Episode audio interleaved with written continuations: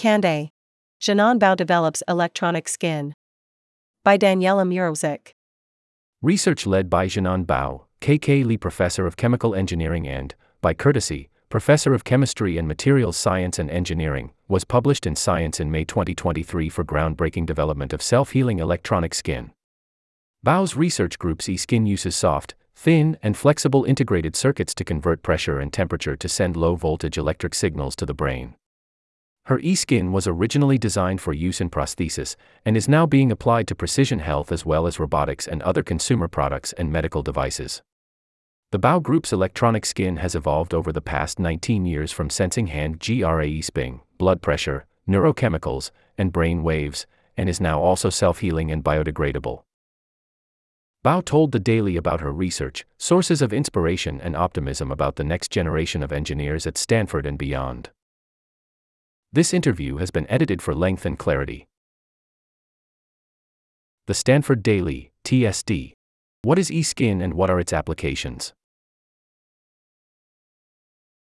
Zhenan Bao, ZB. eSkin is basically a new generation of electronics.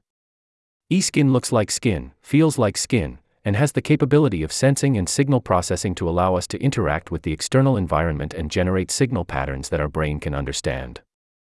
Also, e-skin has material properties similar to human skin, meaning it is stretchy, biodegradable, self healable, and flexible. There are many different applications for electronic skin ranging from medical applications, such as prosthesis for patients to regain their sense of touch, wearable and implantable electronics for precision health, detection, and treatment of neurodegenerative diseases, consumer products including foldable displays and interactive 3D displays, and robotics. TSD. What was the breakthrough that led to your research being published in Science magazine recently? ZB. After one of my talks at a conference, somebody in the audience asked, Your electronic skin has more than one layer. How do you repair that? And on my flight home, I was thinking to myself, That is a really great question.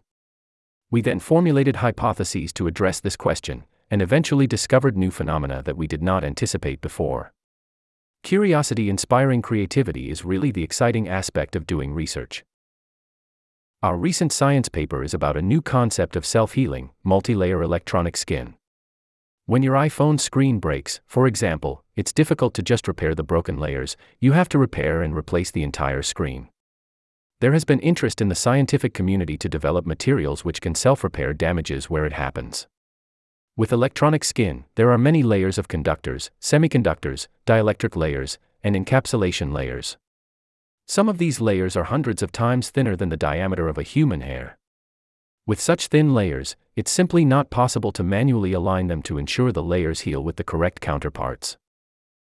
Our science paper describes our discovery of molecular design principles that permit multiple layers to self recognize the correct ones to heal with, even though each layer is made with different materials. Basically, we design intelligence into the material without having to use any sensors and software. TSD. How long do you think it will be before you have working e-skin prototypes for human use? ZB. We already have e-skin prototypes for measuring, for example, the blood pressure, heart rate, and breathing rate for humans, and some of those are being commercialized. For more advanced sensing, for example, sensing chemicals from sweat, we have a prototype that we are currently testing. For implantable e-skin, it will be a very, very long process due to the biocompatibility validation required to actually perform testing in humans. As a result, we are years away from commercializing implantable e-skin. TSD. Why did your group choose to use biodegradable materials? ZB.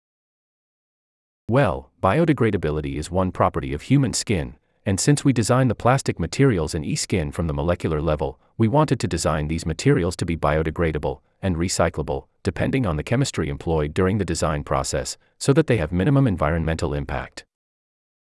Also, for implantable devices, there are cases of application when we perform the surgery to implant the electronics, and then after the usage, we may not want to perform another surgery to remove it. In that case, if the degraded products are also biocompatible, then it would be desirable to have the entire device to degrade away after the usage. However, that can be quite challenging because not only does the material have to meet the requirements for high performance electronics, but the degraded products would also need to be biocompatible, which adds many constraints to the material. TSD How do you balance creativity with the extreme technical precision of your research? ZB For research, we need both focus and creativity. Focus is required to not deviate too far away from the bigger direction that we set to pursue, and it allows us to take initial concepts to a deeper level. Day to day, when working on projects and thinking about new ideas, we need to be able to dream. In my lab, I want to give my students the freedom to explore ideas. Sometimes even crazy ideas which may be risky and may not work. Such explorations may generate additional new ideas. In both research and leadership, I believe collaboration among people from diverse backgrounds is critical for creativity. This diversity brings different perspectives that can allow people to think about problems from different angles and ask different kinds of questions, all of which promote creativity. TSD. In the past few years, especially given your role serving as chair of the Chemical Engineering Department during the pandemic, how has your leadership evolved? ZB. Serving as chair of the Chemical Engineering Department from 2018 to 2022, and having gone through the pandemic as a chair, both really impacted me in terms of my way of thinking and approach to leadership in general. Serving in that role allowed me to have the opportunity to listen to voices from different parts of the department and university. In addition to interactions with my research group, I had the opportunity to interact closely with undergraduate students, graduate students, postdocs, staff, faculty, and university leadership they gave me broader perspectives on the challenges that people coming from different backgrounds and positions may face. It also made me appreciate the importance of communication. I found that potential solutions can be more effective if I can better understand the needs and particular challenges different people may face. TSD What advice do you have for the next generation of engineers? ZB for the next generation of engineers, regardless of what discipline you choose to major in, first have a solid foundation of the fundamentals that are involved in your discipline, then be open minded to learn to work with others from different backgrounds and different disciplines. Most importantly, learn how to learn new subjects quickly. It's impossible for you to take courses on everything you need to know for whatever you will do in the future. Having solid fundamental knowledge and ability to learn quickly will allow you to easily get into a new field. TSD. What do you think are the greatest opportunities and threats to research today and in the coming decade?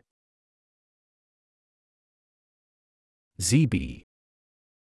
I think there are several grand challenges mankind is facing climate change, the increasing population, and the cost of healthcare, for example, and addressing those issues requires collaborative and interdisciplinary research. This is the direction research is going. TSD. What are you most optimistic about? ZB. I'm most optimistic about the future. There are so many exciting technology developments in a variety of different fields, so I think as we move towards the future when these various areas merge together, there will be new discoveries and breakthroughs that we are not able to predict currently. Exciting recent developments in multiple fields include AI, synthetic biology, sustainable plastics, catalysts for converting CO2 into fuel, battery materials, and electronic skin. All these things may potentially converge and create new, exciting breakthroughs in the future.